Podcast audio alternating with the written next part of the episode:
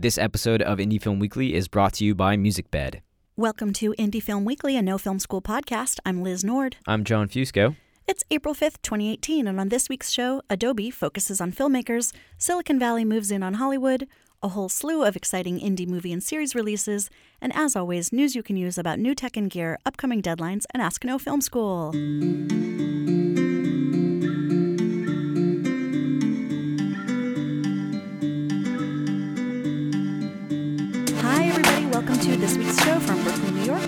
Always, we're here to bring you everything you might have missed while you were busy making films. It's just old Jon and I here today, and that is partly because this week is the peak of a big month here at No Film School. If you've been listening, you know that we moved offices, covered South by Southwest, launched a new podcast, and this week our founder Ryan Koo's movie Amateur comes out, and we head to NAB. So it's exciting, and we'll get into more of some of this stuff later in the show. But first, headlines. Our first story is like a riddle wrapped in a mystery inside an enigma, or really more like a rumor that led to a prediction based on a zeitgeist. Okay, Churchill references aside, there have been rumors of a big deal that would have been a big deal that Apple was looking to buy hot indie distributor A24, home of Lady Bird and Moonlight. Though that deal has not actually come through yet, the discussions have led to a lot of speculation about where the industry is headed. A great article in IndieWire by Jenna Murata breaks it down in a useful way. She writes, quote, For decades, six major studios ruled film and television. As studios' output continues to shrink, with their parent companies increasingly disenchanted with the movie business, it's likely that the new six will be Amazon, Apple, Disney Fox ABC as one entity, Facebook, Google, and Netflix, with Hulu also seeking a piece of the action. End quote. So let that sink in for a second. Only one of those listed is a traditional media conglomerate, and that company, Disney slash Fox slash ABC, is launching its own subscription streaming service next year, for which, as we've previously reported, it's yanking all of its Marvel and Star Wars titles from Netflix. So Apple didn't buy A24, and as far as we know, it hasn't done any major acquisitions at the big film festivals, but it still has that billion dollars in original content in the pipeline, with some exciting prospects that we've been hearing more about, like a series from Damien Chazelle of La La Land fame and a 10 part documentary series called Home from Citizen Jane's Matt Tyrnauer. So, for those of us making content, it's food for thought. What happens when our gatekeepers are in Silicon Valley instead of LA or New York? Speaking of Silicon Valley, we want to express our sympathy for the 1,100 employees of the YouTube offices in San Bruno, California, who dealt with an active shooter situation on Tuesday. CNN reports that a shooter opened fire at the building, wounding three people before killing herself. Later, it was revealed that she was a regular YouTube user who apparently was disgruntled about YouTube changing the payment structure on her videos. So these incidents happen all too often here in the US, but this one hits close to home. I mean, we use YouTube literally every day, and many of you, our listeners, rely on the platform for exposure and even income. So if any of you YouTube employees are listening, we are thinking about you. My uh, cousin works in that building and she got evacuated. She works for Google, but she's fine. She said it was just very scary. And uh, I did not know that the shooter was a YouTube user bent on revenge for payment programs. Yikes. Yeah, it's some scary stuff. The original speculation was that this was some sort of retaliation because YouTube recently pulled a bunch of uh, pro gun videos from the site. But it turns out it was just retaliation for other policies, which is, you know, it's all pretty crazy. Did you also see all of the March Madness uh, like brackets that were going around with A24's uh, like all of A24's movies, and then they weren't properly seated. I'll say that, but I did do one of those. Did you do one of those?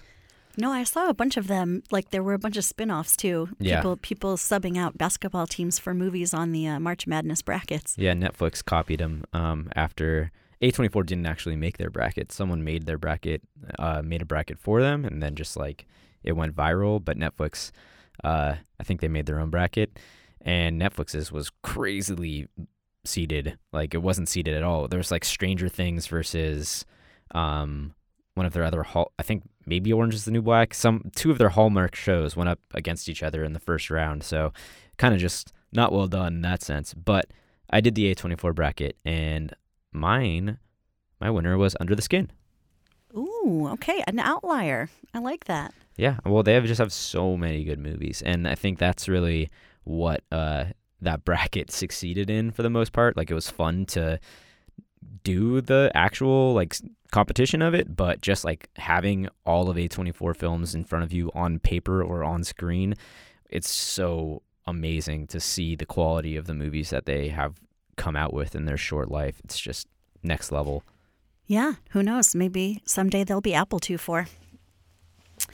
Meanwhile, speaking of A24, of course, one of their biggest breakout hits was Moonlight, and uh, it's one of the most beloved and awarded films in the past two years, along with Luca Guadagnino's Call Me By Your Name. But sadly, those films might not ever be seen by some of the world's biggest movie going audiences. Why, you ask, Jon? Well, because they feature homosexuality prominently in their scripts. Oh. I know, you were on the edge of your seat. So, Call Me By Your Name was set to screen in a section at the Beijing Film Festival that highlights festival favorites from the past year. And now, just a couple weeks before the festival's opening, the film has been pulled from the lineup. So, this festival is government run like pretty much every other cultural event in China.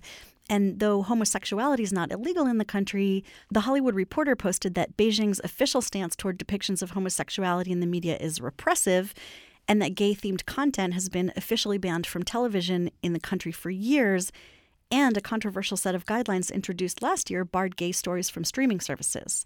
Meanwhile, over in one of China's neighbors, Singapore, where homosexual acts are illegal, the new film Love Simon has been given a rating of R21, meaning it's restricted from viewing for anyone under 21, and as a result, it's not even screening in most cinemas in the country. Now, here in the US, that same movie's rated PG 13. It is about a teenager coming out as homosexual, but it does not feature any full frontal nudity, violence, or sex. So, Singapore based activist Tasha Monique Dharmendra has started a Change.org petition to lower the rating of the film to NC 16. And that petition's received almost 15,000 signatures by Wednesday afternoon, and it's still active if you're interested in signing. And in a new study from Filmmaker IQ, it was found that over the past 61 years of the Academy Awards handing out prizes to short filmmakers, the median runtime is a surprisingly long 23.16 minutes. And this might be surprising because we often hear industry people say that a short film sweet spot is in the 9 to 12 minute range. But I did notice that all of the Academy Award nominees this year were over 20 minutes, uh, and I paid special attention to that because I was dealing with my own cut of my movie. I have to say, I don't necessarily disagree with those who claim that a shorter length film will give you an edge at festivals and even online for a number of reasons. Of course, programmers have to fit as many shorts into their block as possible, so if you have a shorter film, you're more likely to be included in one of those blocks at festivals. And this is because programmers would rather have 8 10 minute shorts in their block than 4 20 minute shorts. It just makes sense, and it's a good thing because it gives more filmmakers a chance for their voice to be heard on the festival stage. In an interview I did with Vimeo back at South by Southwest, their head curator or programmer, because it's really what he is at this point, revealed that the average runtime for their staff picks are only around seven minutes. So, if you plan on garnering attention through the internet, you have to be especially aware of the fact that surfers have little to no attention span, and many don't have the patience to sit through a 20 minute short.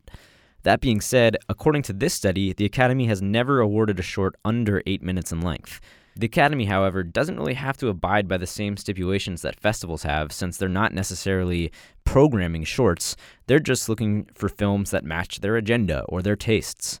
So, if you really wanted to tell your story in 40 minutes, which is the max time allowed for the nomination, you could, but why wouldn't you just make a feature at that point? A lot of festivals are wary of the runtime, uh, believing that some filmmakers will actually make a longer a short just to avoid the more fierce competition in the feature length categories. Uh, I heard that at a panel that I went to at South by Southwest with programmers from Sundance, uh, programmers from Vimeo again. So, if anything, this study just reveals that there is no catch all for the runtime of a successful short, but much like the choice of a camera or a lens, the runtime all depends on what is best or necessary to tell your story. So if you have a story that's gonna take that long to tell and it really needs it, then by all means do it. But I have to say, like, even from editing my own short, the tighter you can make it, the more effective it becomes. So I'd be wary of this study if I, and I guess that's my editorial for the day. Well, we, we get questions about this an awful lot, I feel like. What's the right length for my short? What do I do with my short? And that kind of thing. We have lots of stuff on the site about it, but I'm glad that uh, Filmmaker IQ did this analysis just so we kind of have some sense. Yeah, and I'm going to be coming out with a few podcasts soon, actually. Um, one with the programmer of South by Southwest, Claudette Godfrey, and we get into the runtime a little bit, uh, and the other with uh, the Vimeo curator, Daniels and Kirsten Lepore, um, talking about what it takes to get a staff pick.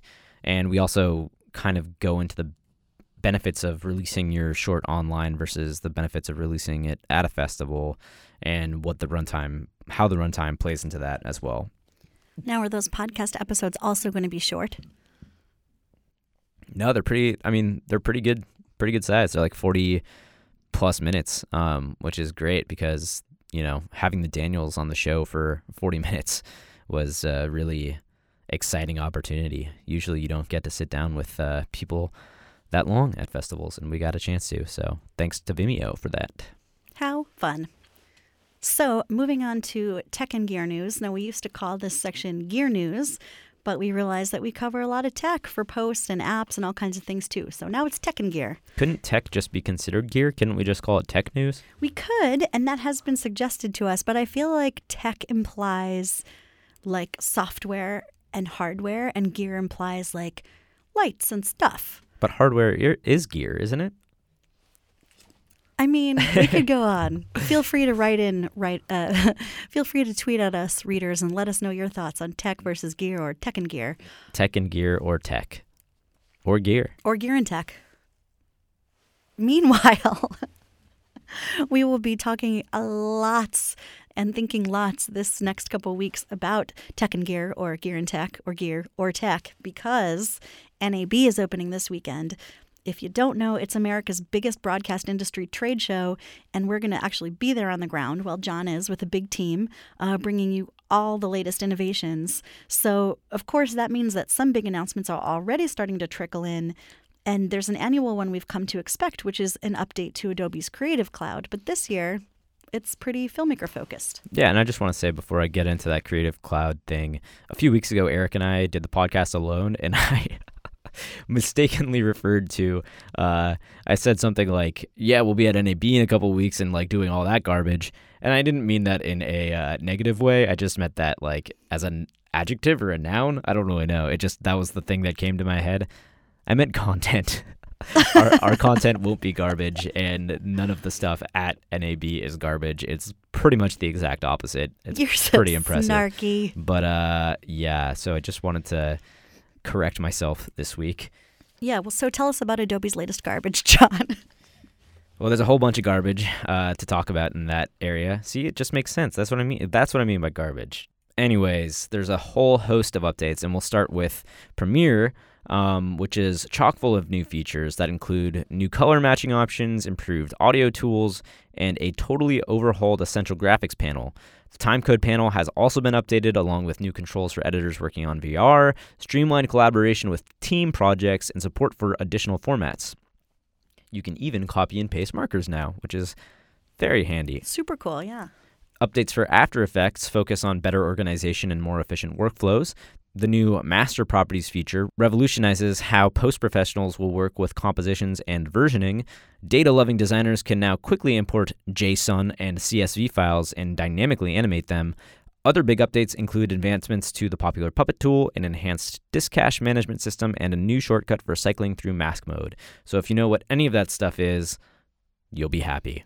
I'm intrigued by the Puppet tool. I think I've seen a demo of that Puppet tool at in one of our NAB videos actually. So finally, video editors working with the latest version of Adobe Audition, which is what I use to edit these podcasts, will find an entirely new way to work with sequences for Premiere Pro, which I don't do, as well as a shiny new tracks panel. A new clip spotting feature updates video previews in real time for a frame accurate editing experience with video. I should also mention that our resident creative cloud expert, Jason Boone, has done not one, not two, but three tutorials going up on the site this week about how to use some of the new video features color match, auto ducking, and master properties. So look out for those on the site this week. And also, some gear news for this week is that Panasonic announced the EVA 2.0 with an Atomos supported raw output. Now, it's important to note that they are not announcing a new camera, it's just new firmware. So, for a little background, we were exceptionally excited when Panasonic announced the EVA 1 at Cinegear last year, and the camera lived up to our expectations when we got our hands on it last January.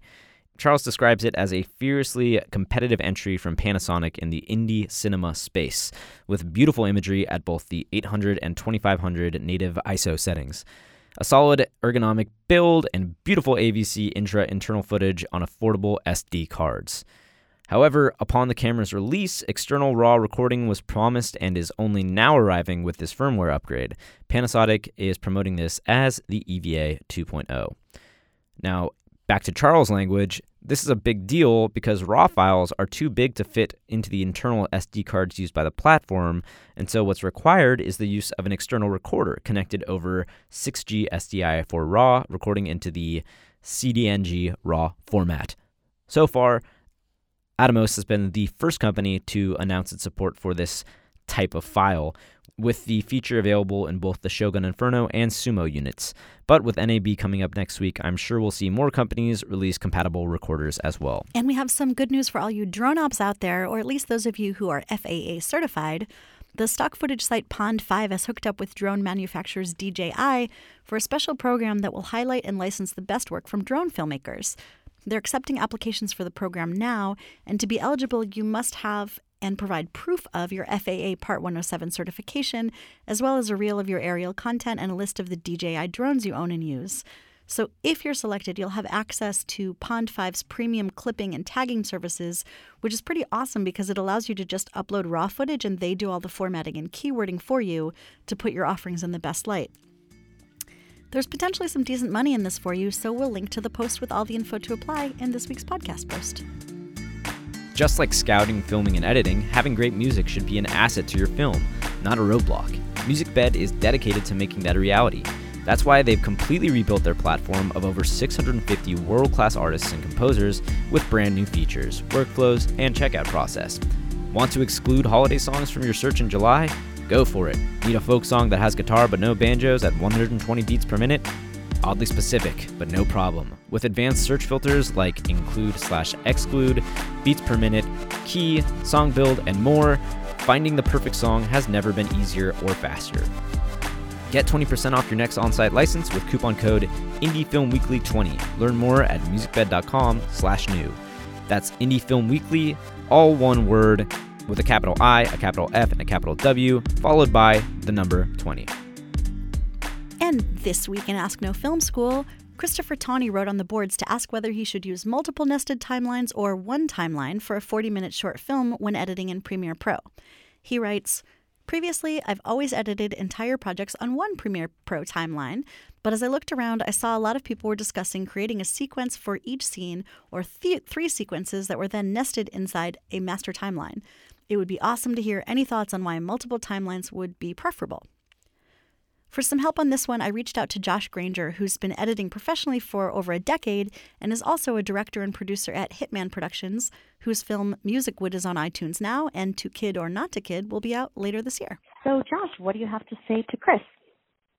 Uh, you know, it's uh, an interesting question, and I thought about it quite a bit. I mean, I think there's a lot of good reasons to work on scenes and pieces of a longer piece separately in their own sequences. I think it could be easier to handle, especially if you have to make space to move everything farther down the timeline. There's less to worry about.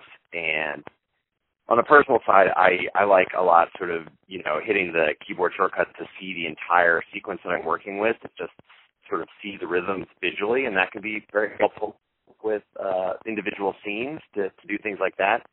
And then when putting it all together, um, you know, I understand why some people might like to work with dropping the timelines into a larger timeline. Um, but for myself, that there's a problem for me because then when I'm watching the entire piece, and I know he asked about a 40 minute piece, when I'm watching the entire piece down, no matter how well I've kind of done at pacing out the individual scenes or the individual sections, watching the whole thing, the pacing is going to be different. And I know I'm going to want to change things. And it's very hard if you have three, you know, individually grouped timelines in your main timeline to go in and change individual pieces. So for myself, I would work separately and then do a select all in each one, copy and paste all of my acts or pieces into a larger timeline. That way, then when I'm looking at the whole thing, I can watch it through. I can tweak things for pacing as needed. If audio needs to change, I can modify individual little pieces. Uh, so yeah, I mean that's I think that's how I would do it myself, as opposed to dropping the timelines into a timeline. Ah, so your answer is sort of a hybrid answer. You work on sections separately, but ultimately they end up in one timeline. Yes, exactly. Yeah. Um, I, I think there's, I, I mean, and that's a, that's sort of a, a personal choice or a, an editor's choice, you know, as to whether that's that's the way they want to work. But I think also, you know, because if you have a 40 minute piece, it's going to be built in, broken down into scenes or acts of some sort, and the, and so each act or scene is going to have its own arc. So it can be helpful to have that in its own sequence, so that you can really get a feeling of the individual arcs. It's just then when you go to build the bigger thing, you want to then feel the arc of the entire piece, and so that's you know that's when I would want to look at the whole thing. And there you go. That's a 40 minute short film right there. They're rare, but they exist. And now moving on to some movies opening this week. On Amazon Prime Instant, you can catch Personal Space, which is now available. This is a new sci fi series that separates itself from the rest of the pack because it was shot for a minuscule budget. In order to work within their constraints, creators Dana Laurie Shaw, Zach Walno, and Tom R. Pike focused on keeping the script locked entirely to one location. Quote, making one set look really good is doable, Pike told our reporter Oakley Anderson Moore. With the limit of filming in one room, he got an idea from the preposterous real life Mars One campaign, which stated it would raise the funds for an actual mission to Mars by way of reality TV show taped during the trip. The story for his one room sci fi astronauts on a deep space mission, played by the late Richard Hatch and Nicki Clyne of Battlestar Galactica fame, have their therapy sessions unknowingly broadcast as reality TV. You can read the entire interview, How to Create Sci Fi on a Budget, by working within your constraints on No Film School today. And as I mentioned at the top of the show, tomorrow is the big day for all of us here at No Film School, but mostly for our founder, Ryan Koo, whose seven plus year journey to making his first feature film will finally be complete when that film, Amateur, hits Netflix on Friday. Hopefully, you've been listening to our new podcast series, The First Feature, over the past couple weeks, because in it, Ryan literally breaks down every step it took in order for him to make Amateur, which in effect renders any background information we give here pretty useless. You should just listen to the show. As Jon mentioned, he and Ryan did an episode earlier this week, and uh, it's really good. I will tell you just basically in his film, a teenager is recruited to a college basketball team and has to deal with the adversity and attention which comes with his decision to play for them. It stars Michael Rainey Jr., Josh Charles, and Sharon Leal. And once again, this is a film that was written and directed by the one and only Ryan Koo. By the way, if you're in New York, you can come see it with us on the big screen at a special preview on Thursday night at 8 at the SVA Theater. It's open to the public, but just get there early as it's first come, first seated. And that's tonight for everyone who's in New York City. That's this Thursday, tonight. Tonight. We can't wait to see you. And it. And on April 6th, also coming to Netflix, is a movie called Six Balloons. And this is another Netflix original film to look out for. I got a chance to catch the premiere a few weeks ago at South by Southwest and was largely drawn to check it out because of its strong pair of comedic leads, Abbi Jacobson and Dave Franco. Be warned, however, that this is no comedy. The film, which was written and directed by Marja Lewis Ryan, is based off the true life story of a sister who must take care of her brother after she learns that he's relapsed on heroin. Franco and Jacobson play the siblings very convincingly, however, and the result is a pretty solid drama. Sounds dark. It is dark while we're talking about South by Southwest movies, this year at the South by Southwest Filmmaker Party, we met a really nice director named Luke Korem, whose film Dealt won the Audience Award at last year's South by Southwest. Now, next Friday the 13th, that film is coming to Hulu. Although it is not a horror movie, it's actually a crowd pleasing documentary about one of the world's greatest card magicians who also happens to be completely blind. So Luke is writing a guest post for us about the making of Dealt, and you can look out for that and the movie next week. Also, the film's already available on demand in many areas, so check your local listings. And coming to theaters on April 6th is A Quiet Place. This is another film that premiered at South by Southwest that's opening on Friday. I saw a few trailers before the premiere and I was shocked at just how incredible the response was at Austin. It looked like just another generic Hollywood horror movie to me, but it appears that it's anything but. It's currently sitting at a 100% fresh rating on Rotten Tomatoes, and the plot follows a family that is forced to live in silence while hiding from creatures that hunt by sound. It stars real life couple John Krasinski and Emily Blunt. Adorable real life couple, John Krasinski and Emily Blunt. But maybe the most shocking part of the whole business is that John Krasinski also directed the picture. It's a project that seems like an awfully long stretch from his first feature, The Hollars, which was a drama comedy, but apparently it seems like he excels at directing for genre. In any case, I'm convinced and uh, I'm excited to see what all the fuss is about for myself. Cool. So we have some grant and opportunity deadlines for you. The first one is the Kickstarter Creator in Residence program with a deadline of April 16th. Last year, Kickstarter launched its Creators in Residence program at its Brooklyn headquarters. Each resident is paired with a staff mentor who specializes in the creator's area of interest and offers guidance on how to manage a Kickstarter or drip campaign. And as a resident, you have access to a dedicated workspace, fulfillment station, theater, recording studio, library, meeting rooms, kitchen, and you have the opportunity to be featured in Kickstarter produced editorial content, as well as being invited to attend regular workshops, etc. So the residency starts here in Brooklyn in May and runs through the end of July. And the Academy Nichol Fellowships in Screenwriting have their deadline on April 10th. This is definitely one of the most prestigious screenwriting grants out there. The Academy of Motion Picture Arts and Sciences hosts an international screenwriting competition established to identify new talent in screenwriting. Each year, the Academy Nichol Screenwriting Competition awards up to five $35,000 fellowships to amateur screenwriters. To enter, submit a feature length screenplay and entry fee via the online application when the competition is open for submissions, which it is.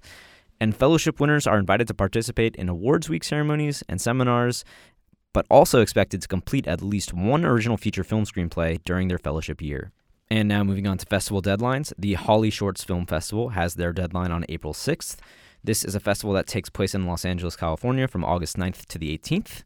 This short film festival is one of the highest rated festivals on Film Freeway. It's an Academy Award qualifying festival, and it awards prizes from sponsors Panavision, Final Draft, Lightspeed, EPS, True Vision Entertainment, and many others. Awards go to films in over 20 categories. And the Chicago International Film Festival has a deadline on April 9th. This takes place in Chicago from October 11th to the 25th. This is the early bird deadline. It's one of the longest running film festivals in the United States at 54 years.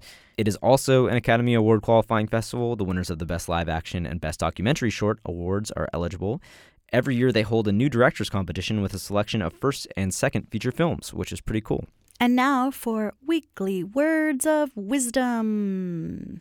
When we were talking earlier about working within budget constraints with the series Personal Space, I was reminded of this past Monday's interview podcast called First Match Money Saving Production Hacks to Make Low Budget Features Shine.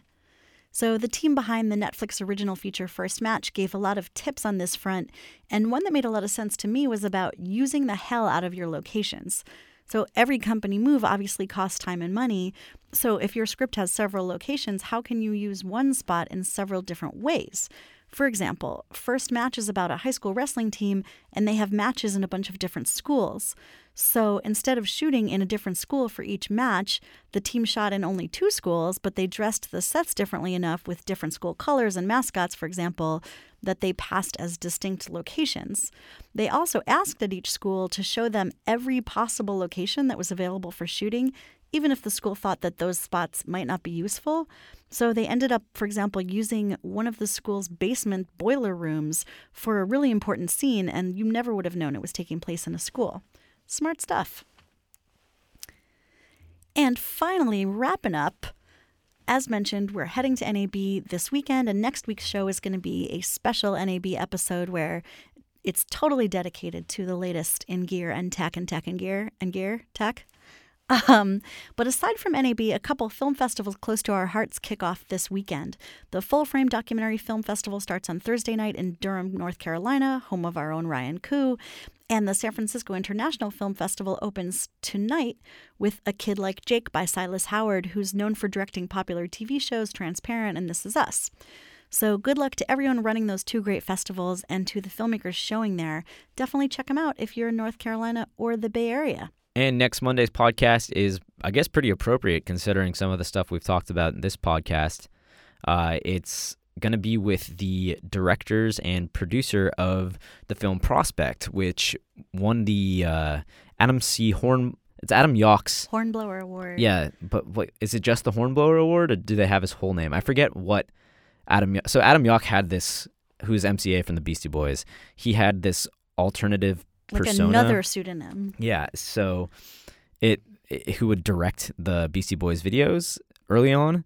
Um, anyways, they named this award, which is the award for the best film in the Visionary program after MCA's alternate persona. Mr. Um, Hornblower. And these directors uh, from Prospect are the ones who won it. And they're really cool dudes. And we talk about um, what it takes to actually make a good low budget science fiction movie, which is something we brushed upon with Personal Space. But this movie is just really, really incredibly done. Their story is um, very inspiring. And what they did was they actually rented out a warehouse for eight months and hired a bunch of people who had no experience within the film industry at all artists, uh, bike makers, graphic designers, people who really could help create the aesthetic that they were looking for in making all their practical sets and effects. And it's cool because you just don't really hear about stuff being made like this that much anymore. This is some like early Lucasfilm type of shit where they just all got together and it was almost like an artist commune. So, really cool stuff. Uh, listen to that podcast on Monday. That sounds like not garbage. And Jon, I really want to wish you good luck, and you and the team good luck at NAB this weekend. And uh, for all you out there, thank you so much for listening. You can read about everything from this show and more uh, at nofilmschool.com. We will put all the links to your opportunities and articles, etc., in the podcast post. And uh, thank you so much in advance for subscribing to us in iTunes and rating us there or the podcast app of your choice. Meanwhile, feel free to stay in touch as long as you are kind. I'm at LizFilm on Twitter. I'm at Jim underscore John underscore Jim. I'm going to be kind and not do that thing.